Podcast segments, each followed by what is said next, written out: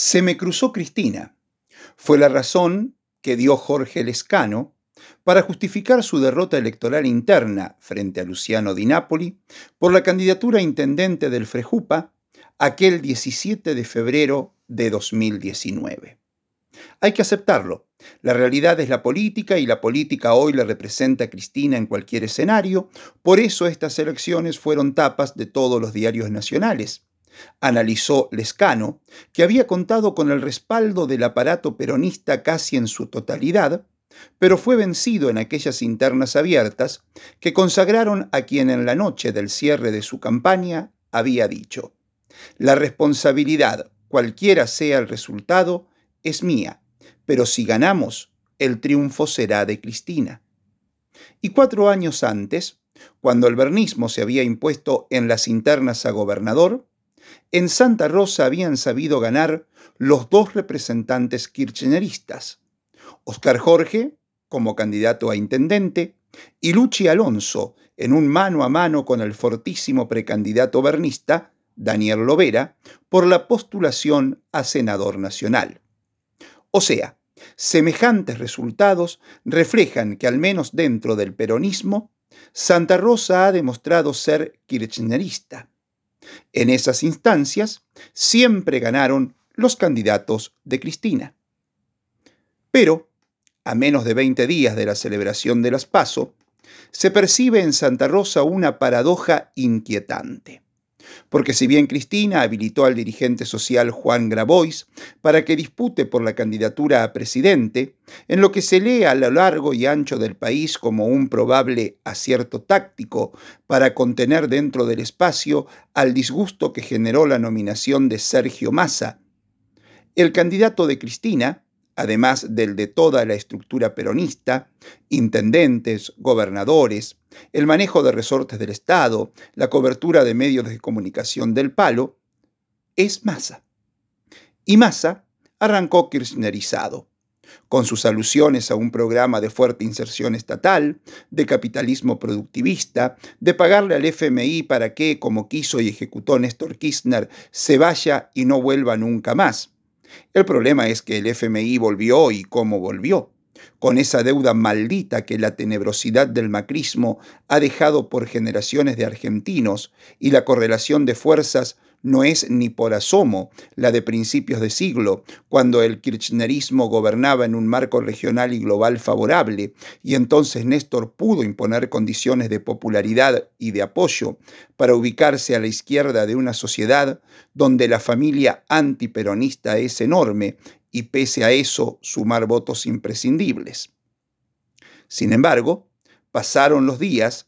y ninguna de esas señales para que confíen los que quedaron incómodos o en alerta después de la bajada de la candidatura de Guado de Pedro han convencido ni ahí a quienes no solo mantienen fresquita en su memoria los sablazos de masa contra Cristina, impidiéndole su camino a la reelección,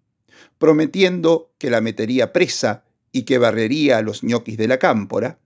sino que lo identifican como a quien Macri lo posicionara como el próximo líder del PJ en aquel foro económico mundial en Davos, y en definitiva, como el hombre de la embajada estadounidense, que si los planetas se alinean y el imperio quiere, será presidente con el respaldo de la dirigencia kirchnerista, pero con un pensamiento de derecha. Tanto es así que Máximo Kirchner tuvo que salir a pedir que, por aclamación, la gente demandara que Cristina se involucre en la campaña. Y ella, dejando descolocados a muchos de los que hicieron pronósticos sobre su acción política después del cierre de listas, ya se puso al frente. No hay lejanía, ni descanso, ni retiro. Hasta eclipsando a su candidato, se subió a la campaña para ocupar, como siempre, el centro de la escena pero ni así. Tampoco con el hijo creer de la camporista intendenta de Quilmes, Mayra Mendoza, respondiendo a lo que le generaba la designación de masa, en la expresión más acabada del paso de la desconfianza a la expectativa forzada. Si lo hablamos, nos reímos, aseguró Mayra. Ni siquiera, horrorizados por una posible vuelta del macrismo, se despertó hasta ahora un mínimo de entusiasmo en la militancia kirchnerista como para salir a bancar a Massa de modo activo.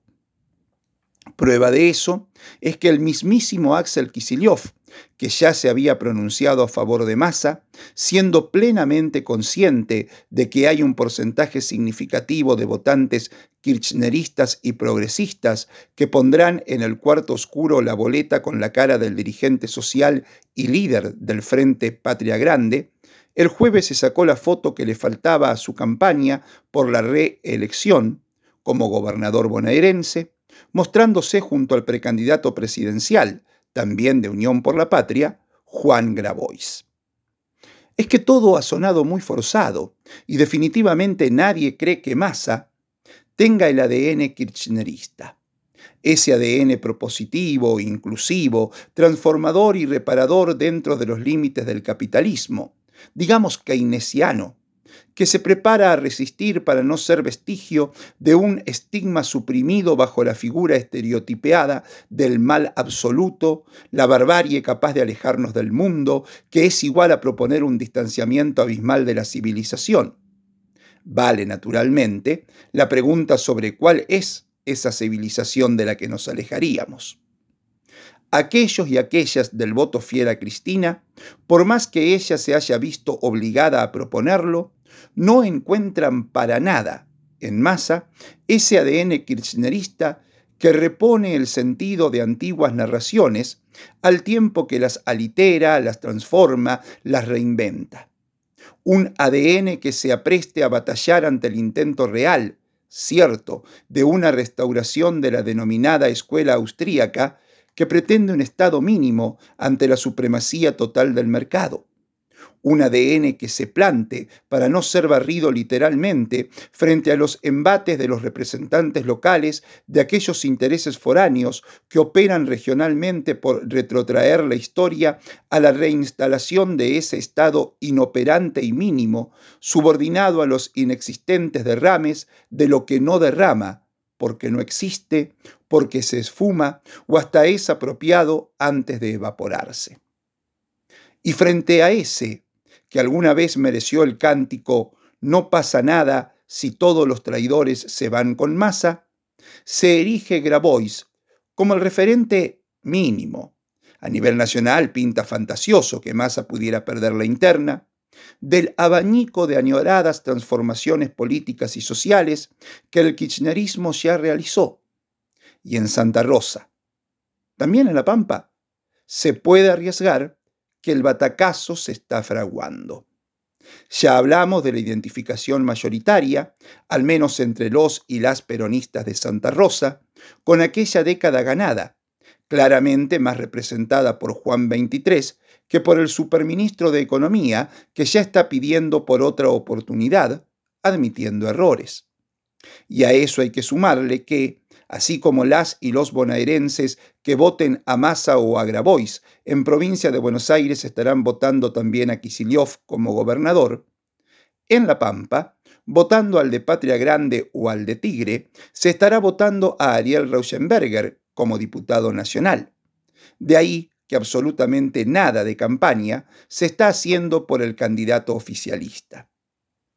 Aunque la también inexistente dirección de la campaña oficialista nacional conjetura que si Grabois a nivel país obtuviera bastante más que un 5% de los votos, Massa correría el riesgo de no ser personalmente el candidato más votado y esa posibilidad afectaría sus chances por la influencia psicológica de enfrentar instancias decisivas como perdedor, aunque así sea, los y las kirchneristas, cada vez con más decisión, manifiestan en La Pampa, sobre todo en Santa Rosa, que el voto a Grabois expresa al mismo tiempo, nítidamente, la preferencia por un programa de defensa de los intereses nacionales y populares y condicionar positivamente un hipotético futuro gobierno de masa. Cuanto más votos saque Magra Bois, dicen los capampeanos, menos margen tendrá masa para tomar en el futuro decisiones antipopulares. ¿Y Silioto cómo la ve? Como siempre, lo suyo es no distraerse en campaña electoral alguna. Ni siquiera lo hizo cuando él era candidato, en la convicción de que no hay mejor forma de conquistar el voto que con gestión. Y esta semana, lo hemos visto, enviando a la Cámara de Diputados el proyecto de ley que prorroga los remates en el oeste, habilitando líneas de crédito y subsidios que hagan de estímulo para las cooperativas de trabajo, licitando por más de 1.800 millones de pesos la ampliación y refacción del Hospital de Victorica, y en constante gira de inauguración y entregas de vivienda, esta vez se benefició a 20 familias de Lonquimay, localidad para la cual anunció la construcción de otras 20 más. Los buenos y entendedores creen que a Sergio le da lo mismo que gane su homónimo de Tigre o el amigo del Papa Francisco. Con el que gane, ganará también Rauschenberger, así que espera tranquilo la llegada de las PASO. Sobre todo porque, además de tener definida su reelección, junto a Buenos Aires y San Luis, La Pampa es la otra provincia sin superávit fiscal primario, por lo que no está en una posición fiscal para que se le exija una voluntad política de asistencia a la campaña nacional de masa, como lo harán gobernadores de otros distritos, financiando un plan platita eh, preelectoral, ya que esta vez está muy complicado para financiarlo el gobierno nacional. Digamos que Silioto no necesita gastar en eso. Además de entre las 14 jurisdicciones que recibieron aportes del Tesoro Nacional en lo que va del año, junto a Salta, San Luis y Chubut, cerramos con 300 millones el listado de adjudicatarios que encabeza provincia de Buenos Aires, con más de 4.300 millones. De ahí que los pocos dirigentes peronistas pampeanos que hablan del tema dicen que su candidato es Sergio Tomás. Pero hasta ahí. De hacer campaña, ni carteles han salido a pegar. Por más que en las últimas horas un grupito fue a la plaza y el intendente se mostró en un par de fotos. Ah, un dato más. Patria Grande convocó a la gente a sumarse como fiscales para la PASO. Y el partido de Grabois en Santa Rosa ya recibió medio centenar de voluntades. No es un dato menor. Esa incertidumbre, que pareciera se ha instalado en la paso oficialista en La Pampa,